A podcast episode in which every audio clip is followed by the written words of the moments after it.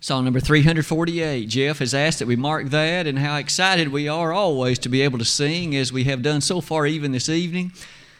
Surely, as we consider the blessings that attach to a portions of our worship, the singing surely occupies a tremendous portion of that, and how blessed we are with the voices that we have, surely.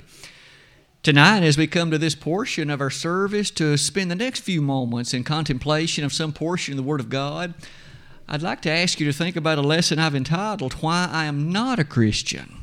The Scriptures. And I phrase it for that for a particular purpose and for a particular reason that way. What you hold in your lap and perhaps what you access by way of a smartphone or otherwise, the preciousness of the Word of God, you and I look upon that fundamentally differently than so many others that, that walk upon this particular planet. And tonight I would like to share with you some thoughts relative to why some folks are not Christians and they claim it's because of the Bible. Why don't we spend a few moments and think about what they are looking at so differently than the way we see it? What viewpoint, what consideration are they employing that looks so fundamentally distinctly upon passages and sections of the marvelous Word of God? To do that, why don't we introduce the lesson in the following way? On this slide, you'll notice easily some considerations about the breadth and the large number of flexible ways that individuals might react to the Bible. There are those, of course, that look upon the Scriptures very seriously. Quite frankly, they love the Word of God. And I know that I speak, of course, in description of so many of in this audience that feel that very way. Oh, how love I thy law. It is my meditation all the day. Psalm 119, verse 97. Verse 140 of that same chapter Thy word is very pure, therefore thy servant loveth it. Verse 127 of that longest chapter in the Old Testament. It is in the situation of that circumstance we read, Thy word I love more than gold, yea, than fine gold.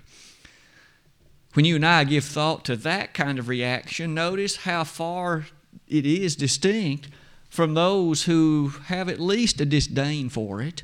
There are those who have a disinterest in it. Quite frankly, it might even be said some have a hatred toward the Bible. In Proverbs 13, verse 13, Solomon wrote it like this Those who despise thy word will be destroyed. There are those that despise it. They literally have a great animosity toward it.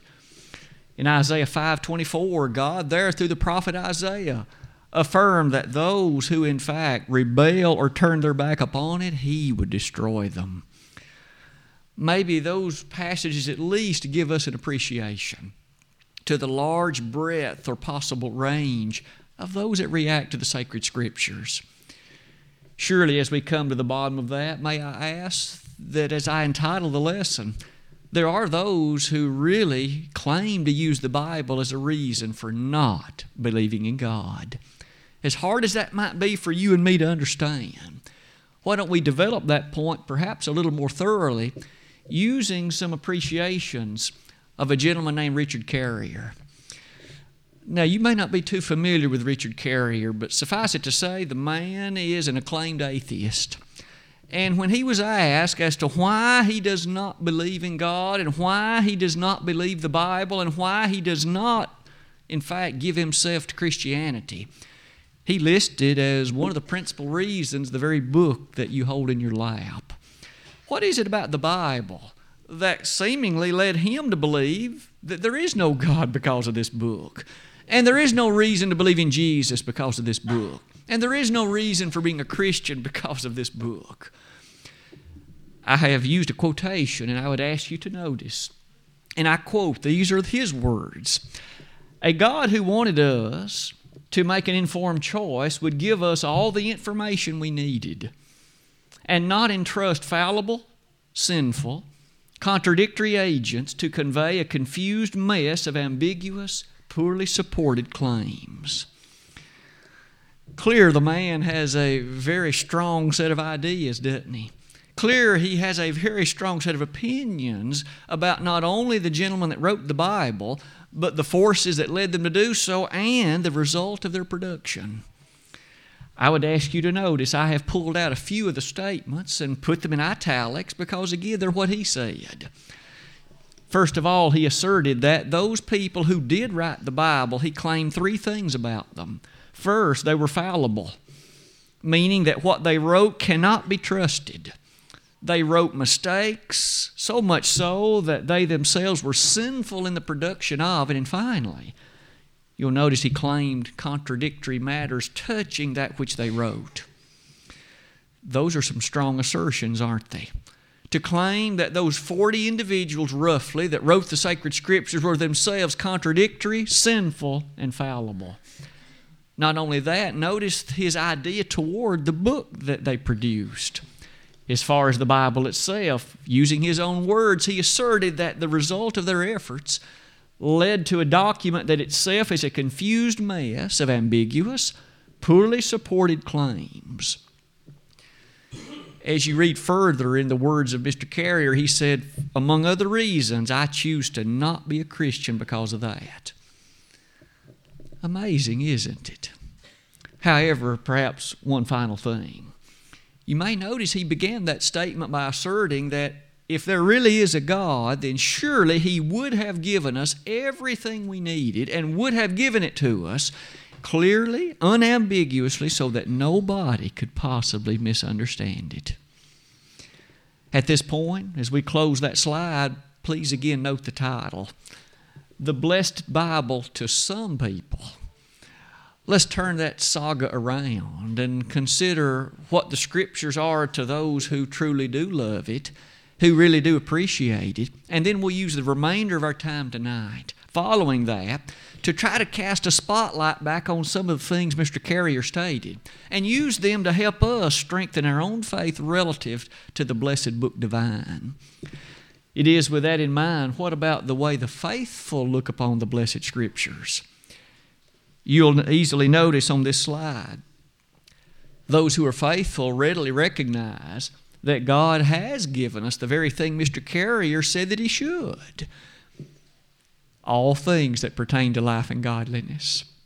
In 2 Peter 1, verse number 3, the inspired writer, Peter, there put it in language like this According as his divine power hath given unto us all things that pertain unto life and godliness, through the knowledge of him that hath called us to glory and virtue, whereby are given unto us exceeding great and precious promises, that by these ye might be partakers of the divine nature, having escaped the corruption that is in the world through lust. That's verses 3 and 4 of 2 Peter chapter 1. It never should pass us too easily the fact there that the promise is He gave us all things. Not most things, some things, nearly all things. He literally, and in the Greek text, it thoroughly is that word indicative of the full suppliance of all things related to that which is godly. You'll notice also in 2 Timothy 3, verses 16 and 17, with particular emphasis on verse 17, as we notice it in a moment, all Scripture is given by inspiration of God and is profitable for doctrine, for reproof, for correction, for instruction in righteousness. And now, verse 17, that the man of God might be perfect, thoroughly furnished unto all good works. There, by virtue of the application of those Scriptures, he says the man of God might be perfect, meaning complete.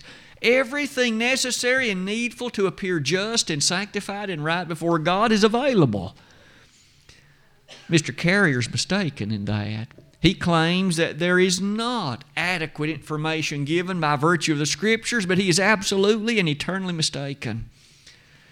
Not only that, may I ask you to notice that these Scriptures, we find in them the powerful necessity of obedience to them.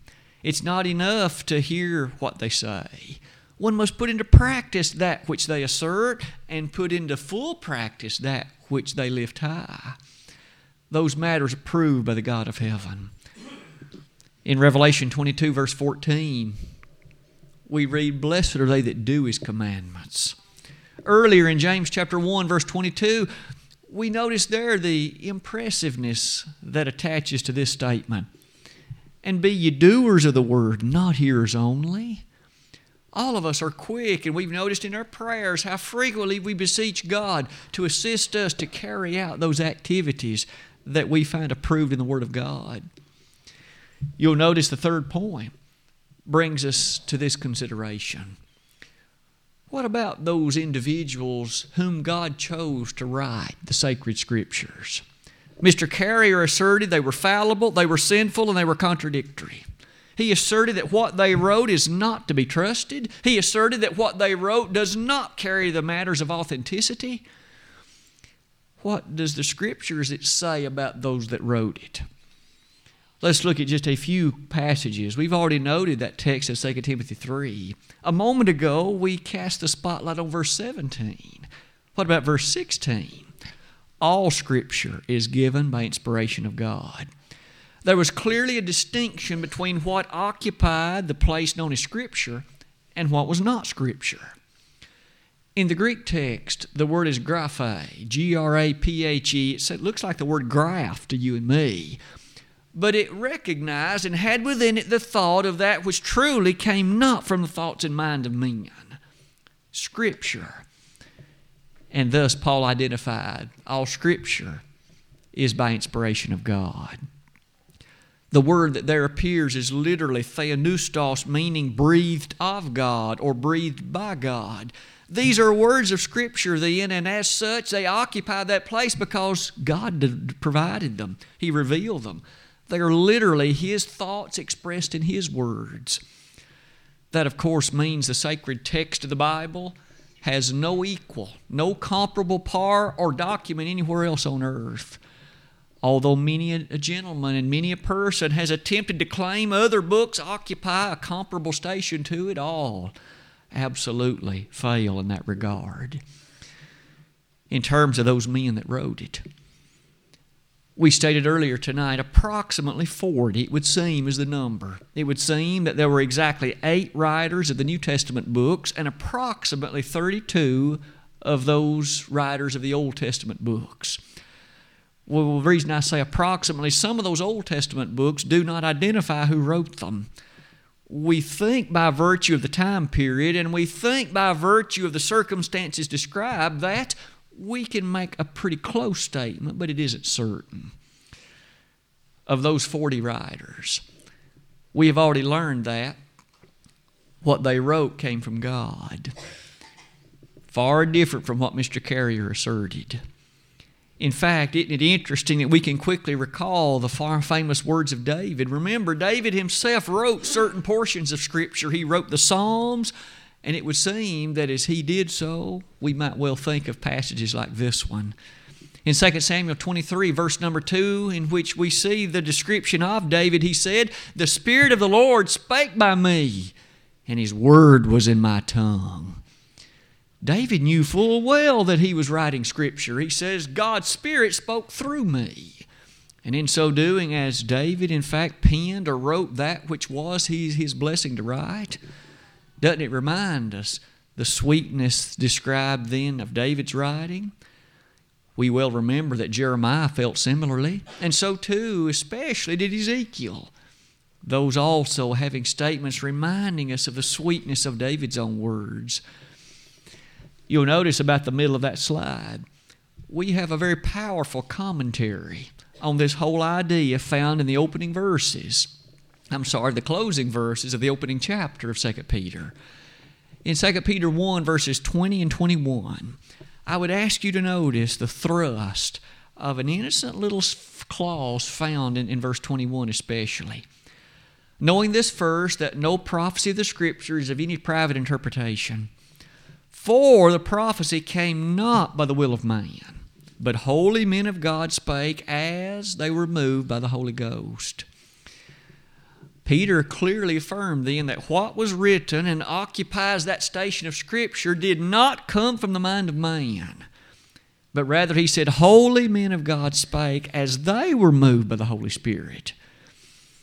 The Holy Spirit, thus, as the ultimate author, the prompting guide, the superintending force, if you will, it was that Holy Spirit that thus provided you and me with the blessedness of the Holy Scriptures. You'll notice then Mr. Carrier said contradictory, fallible, and sinful. Now, if the Holy Spirit directed the writing, then those men were not fallible as they wrote. Furthermore, truth never, ever contradicts itself. Ever. And thus, if the Holy Spirit is, of course, of the God of truth, Deuteronomy 32 4, then we understand what he wrote also is a matter of absolute truth. Finally, you'll notice on that slide, that leads us to some conclusions. Namely, about the fact that the Scriptures for itself declares it is fully trustworthy. The Bible says that about itself. May I ask you to recall Psalm 111, verse number 7. Here again, in the midst of those Old Testament David writings of David, the psalmist set forth the fact that God's words, the words of Scripture, are of judgment and verity and truth. God's words occupy that kind of consideration. Beyond that, in Ezekiel 12, verse 25, God said, My word shall surely come to pass. Never a possibility of discrepancy, error, or mistake. Finally, in Matthew 24, verse 35, Jesus himself, as he gave that lengthy discussion about the nature of answering the questions that the apostles had asked, he said, Heaven and earth shall pass away, but my word shall not pass away. Absolutely etched in the halls of heaven, if you please. Didn't the psalmist say in Psalm 119, verse 89, Forever, O Lord, thy word is settled in heaven. Maybe in light of all those things, we can come and note the next consideration that I would ask you to consider. Mr. Carrier, remember, asserted that there were some rather unpleasant attributes of the Bible. Remember, he said it's an ambiguous, confused, and unsupported mess. Well, let's think about that. What about the statements the Bible makes about the purifying force that it can bring to human life? To purify us, to cleanse, and to make whole, to make that which was not right, to make that to be right. And yet, this Bible has words like this within it Psalm 119, verse number 9. Many a young person and many an older one alike has no doubt reflected often upon the thrust of a verse like that one. Wherewithal shall a young man cleanse his way? Good question, isn't it? How will this young person, and even I as an older, how will I cleanse my way in my life? Same verse answers it by taking heed thereto according unto thy word. Two verses different from that. In verse number 11, Thy word have I hid in mine heart, that I might not sin against thee. We find in the Bible those words that encourage purity of heart and life. Beyond that, might we consider John 17, verse 17, uttered from the lips of the Master himself. Jesus was praying in the midst of that incredible intercessory prayer given on that occasion as he prayed for his apostles, he said, Sanctify them through thy truth. Thy word is truth. We noted earlier, Mr. Carrier felt as if the Bible is riddled with errors and discrepancies and mistakes. Again, it's an ambiguous document that's impossible to understand. And yet, Jesus said, Ye shall know the truth, and the truth shall make you free. Now, who do we believe, Mr. Carrier? Or the Holy Spirit that delivered it?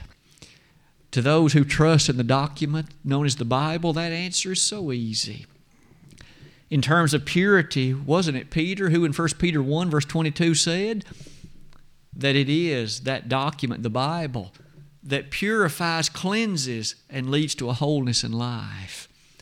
And all that happens as that truth is obeyed. Maybe in light of all of that, the closing thought it is held without doubt that the Scripture set forth the claim that it is the exclusive, the full and only way to salvation. You'll notice in Romans 1:16, I'm not ashamed of the gospel of Christ. It's the power of God unto salvation to everyone that believeth, to the Jew first and also to the Greek. For therein is the righteousness of God revealed from faith to faith, as it is written, the just shall live by faith maybe all of that prepares us for 1 John 5:13 in which those who believe and those who of course follow the dictates of that which is the word of God are of course promised eternal life. We've looked at such a wide discrepancy. On the one hand, those who look upon the Bible as filled with mistakes and errors, and yet there are those who look upon it as the sweet and beautiful revelation of God. At this point, some great questions now come before us. Questions that we simply will look at like this How can there be such a great deal of misunderstanding about the Bible? How can there be so much in terms of people like Mr. Carrier and many others like him who look upon this and claim, here's the reason I don't believe in God. And here's the reason I do not believe in the church.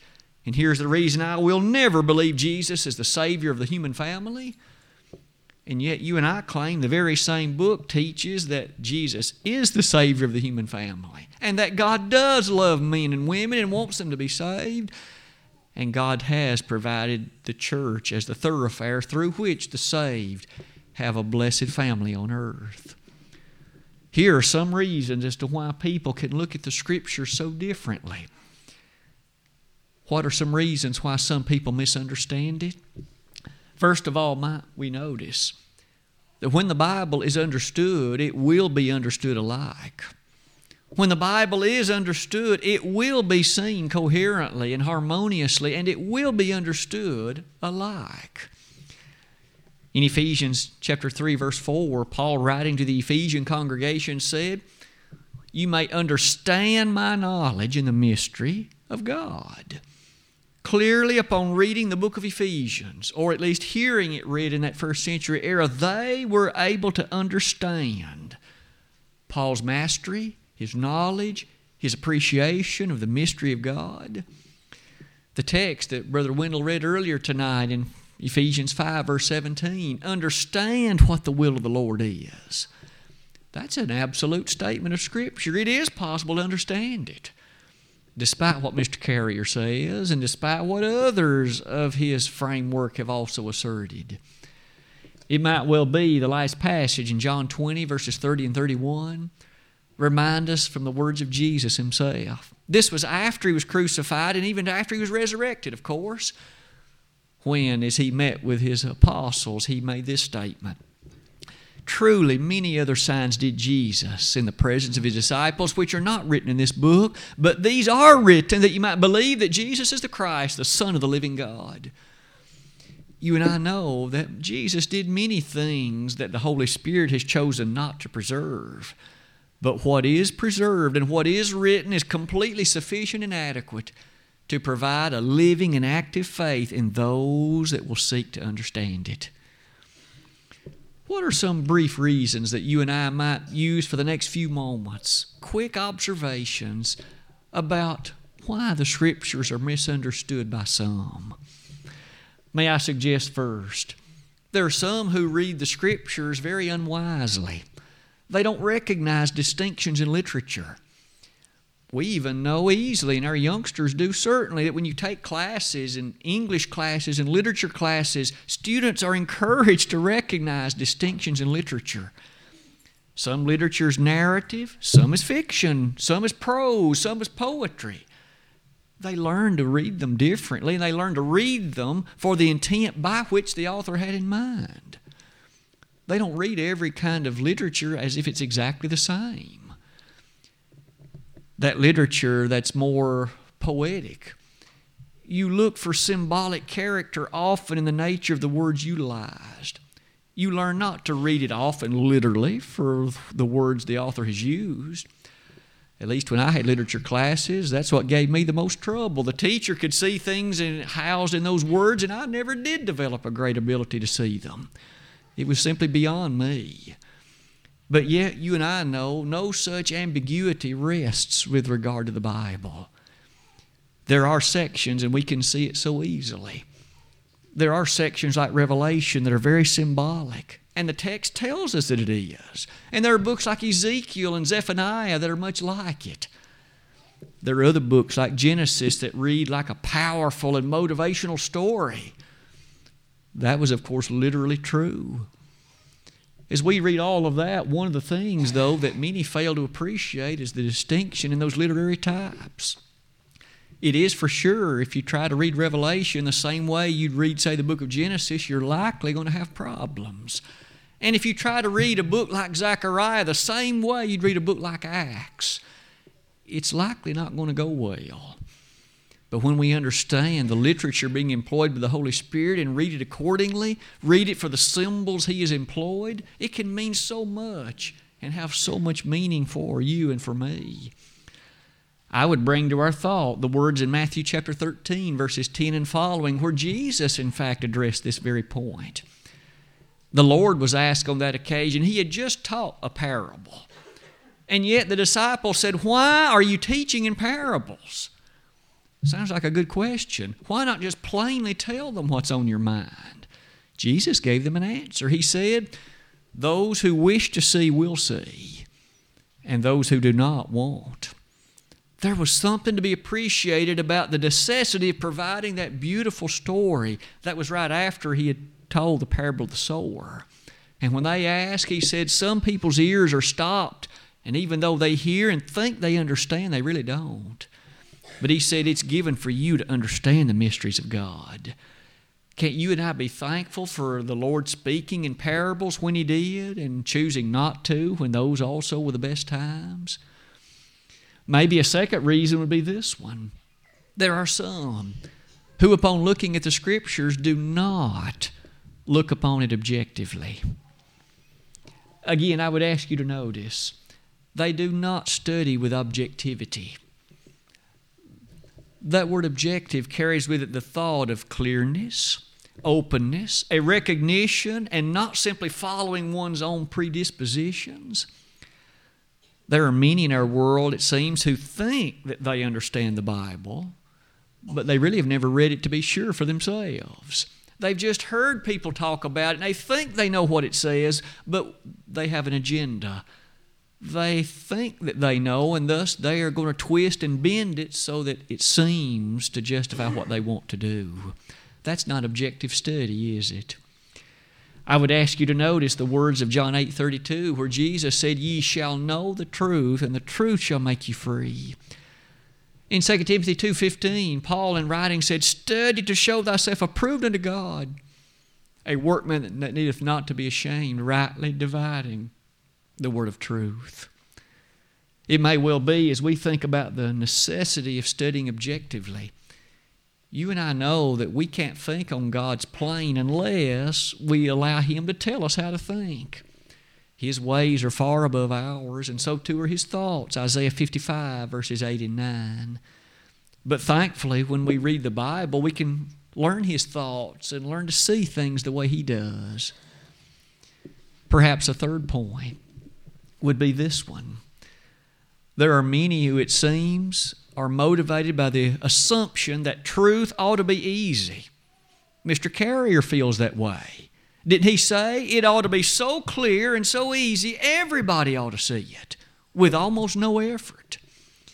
The Bible nowhere makes that claim. In fact, might I ask you to consider this desire for smoothness and easiness and I want truth to be given to me without me having to make any effort for it. God hadn't ever dealt that way with the human family in terms of revealing Himself, has He? He gave the ancient Israelites those books we call the Law of Moses, and He expected them to rightly decipher it and to obey it in terms of that desire for easiness. Recall with me Isaiah 30, verse number 10. There were those in Isaiah's day who said, Prophesy unto us smooth things. I don't want anything hard. Isaiah didn't give it to them. He unloaded the truth of the Lord, didn't he? This matter of smooth things doesn't correspond to the truth of God, does it? And for that reason, many do not have any interest in the Bible because it's too much work to decipher it and study it. They want something easier than that. Maybe a New Testament passage would be this text in 2 Peter 3, verse 16. It's always been an interesting thing to observe how Peter described some of the sections of the Bible. In that verse, 2 Peter 3:16, Peter himself made reference to the writings of Paul, some of those books, perhaps like Romans or Corinthians. And Peter himself, under the inspiration of the Holy Spirit, said, Which things men have wrested to their own destruction. And those things are sometimes hard in their understanding. Some of Paul's writings hard to be understood. That's what Peter said. I believe you and I, in honesty, would agree to the same.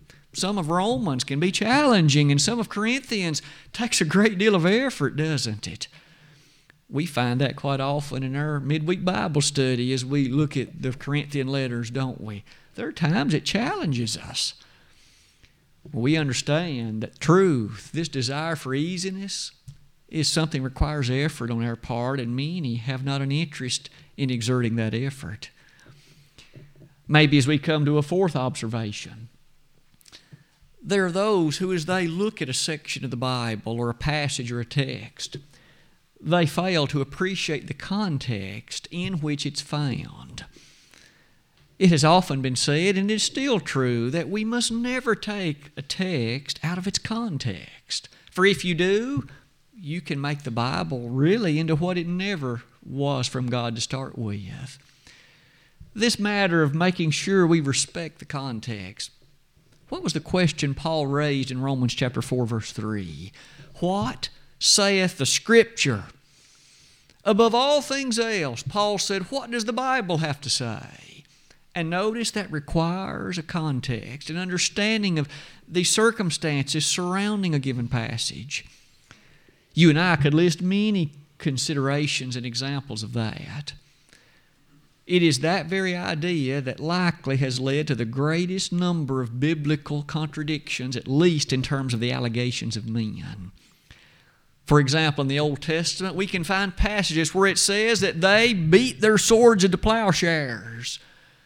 But yet, a few books later, they beat their plowshares into swords. Now, which is it? There are some who've said, well, those are directly contradictory. I can't beat my sword into a plowshare and then beat plowshares into swords. But notice, different people were being addressed. God wasn't talking to the same people in both circumstances.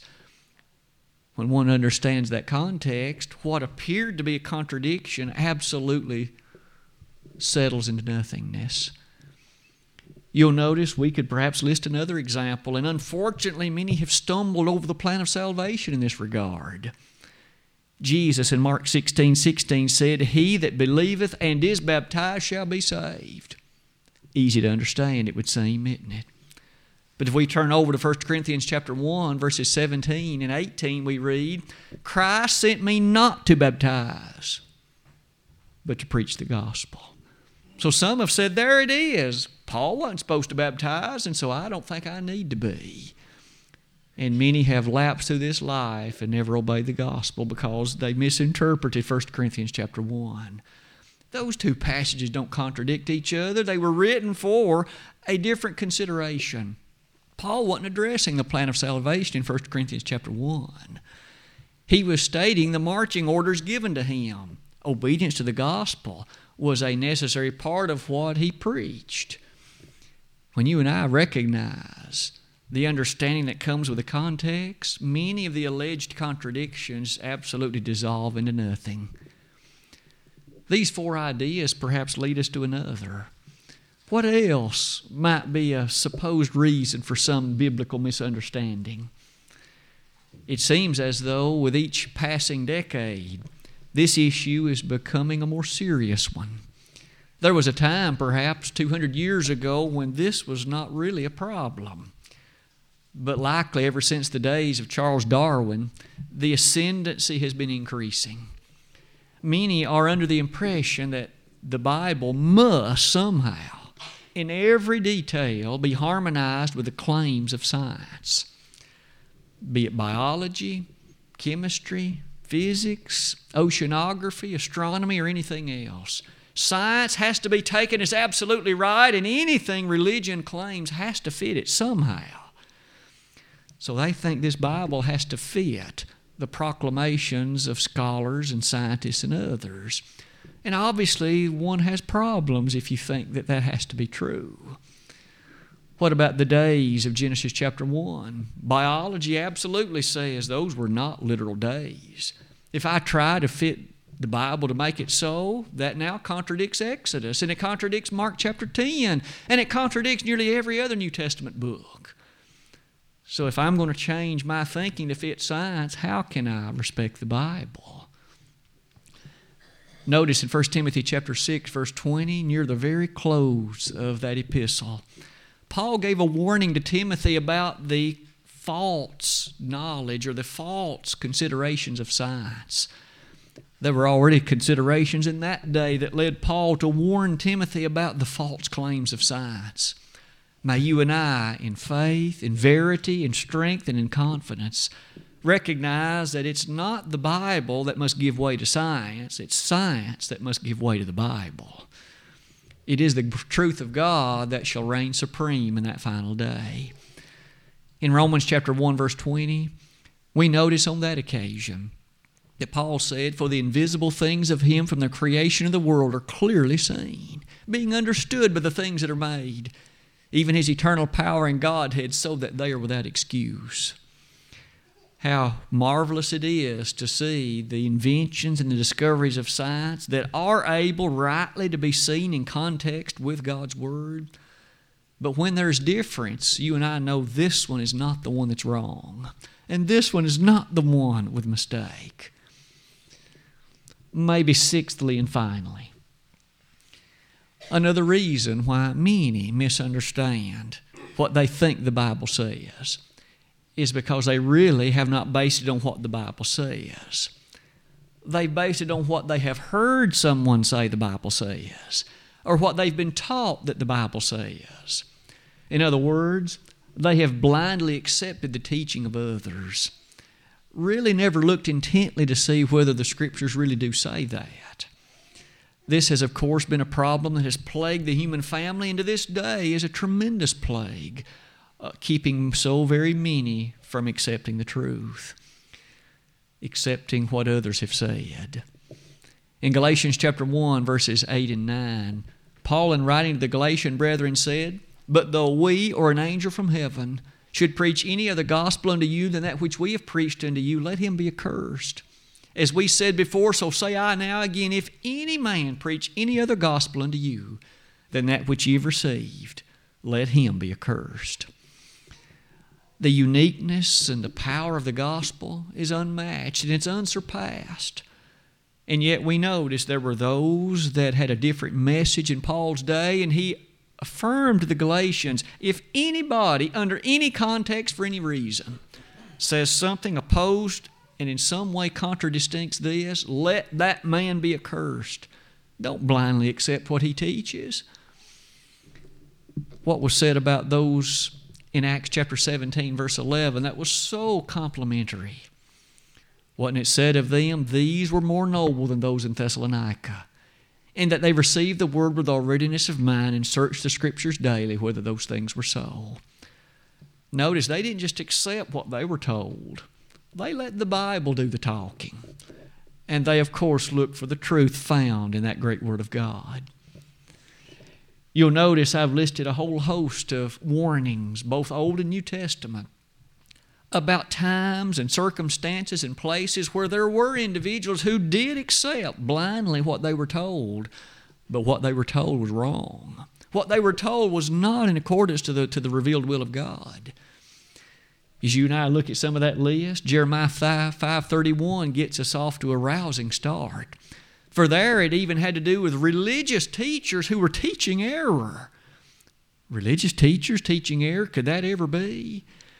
It was then, and it is so now, isn't it? When God spoke about those that were his, the teachers of the people, religious teachers, he spoke about the errors that they taught and how sad that it was.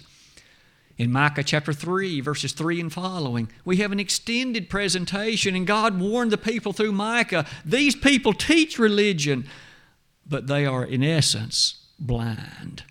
They haven't received a message from me, they haven't heard a vision from me. They are speaking their own ideas. That sounds a lot like the problems that, of course, have continued to plague us today, doesn't it? Maybe you and I can come to the New Testament and be reminded that in Matthew chapter 22, Jesus, speaking about some of his day, said, Ye do greatly err, not knowing the Scriptures nor the power of God. Now, these were religious teachers, and yet Jesus said they didn't know the Scriptures, and they were greatly in error in what they did teach. One more time, a strong reminder, isn't it?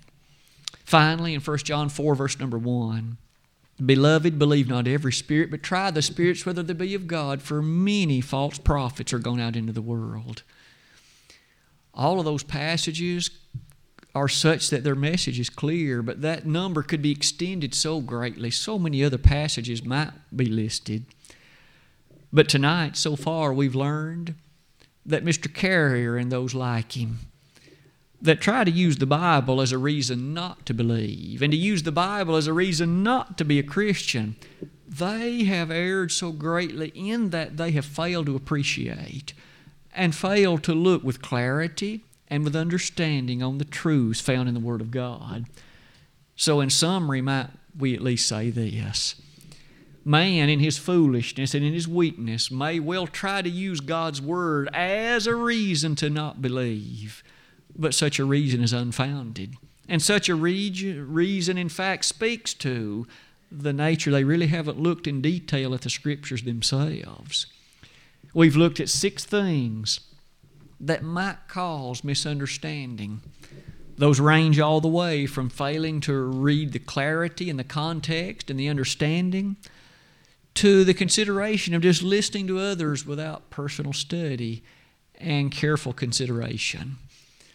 I trust that you and I will then feel somewhat sorry, of course, for those who try to use the Bible the way Mr. Carrier does, because it is far from being a confusing, ambiguous, hodgepodge mess. It is the revealed will of God, and those who trust and obey it are those who receive the promise of eternal life, 1 John 2.25. Tonight, what about you and me?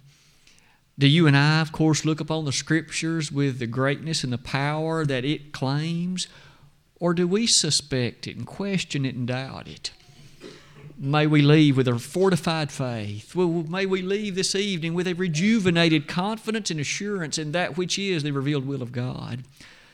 But of course, it does beg the question if you're not right with God tonight, let the Bible tell you what you must do. And if you are an alien sinner, you must believe Jesus to be the Son of God, repent of your sins, confess His name as a Son of God, and then be baptized. If you have attended to that, taken care to obey that in honesty and in fullness, but you have slipped from it, you've slipped into unfaithfulness and into apostasy, why not tonight come back to your first love? The Lord, day by day, as you use the Bible, will strengthen your faith, leading you into greater service in His kingdom. We'd be happy to pray with you. If tonight we could do that, we would certainly extend the invitation. Brother Jeff has chosen a song of encouragement, and if right now you need to come forward, don't delay, but do it at once while together we stand and sing.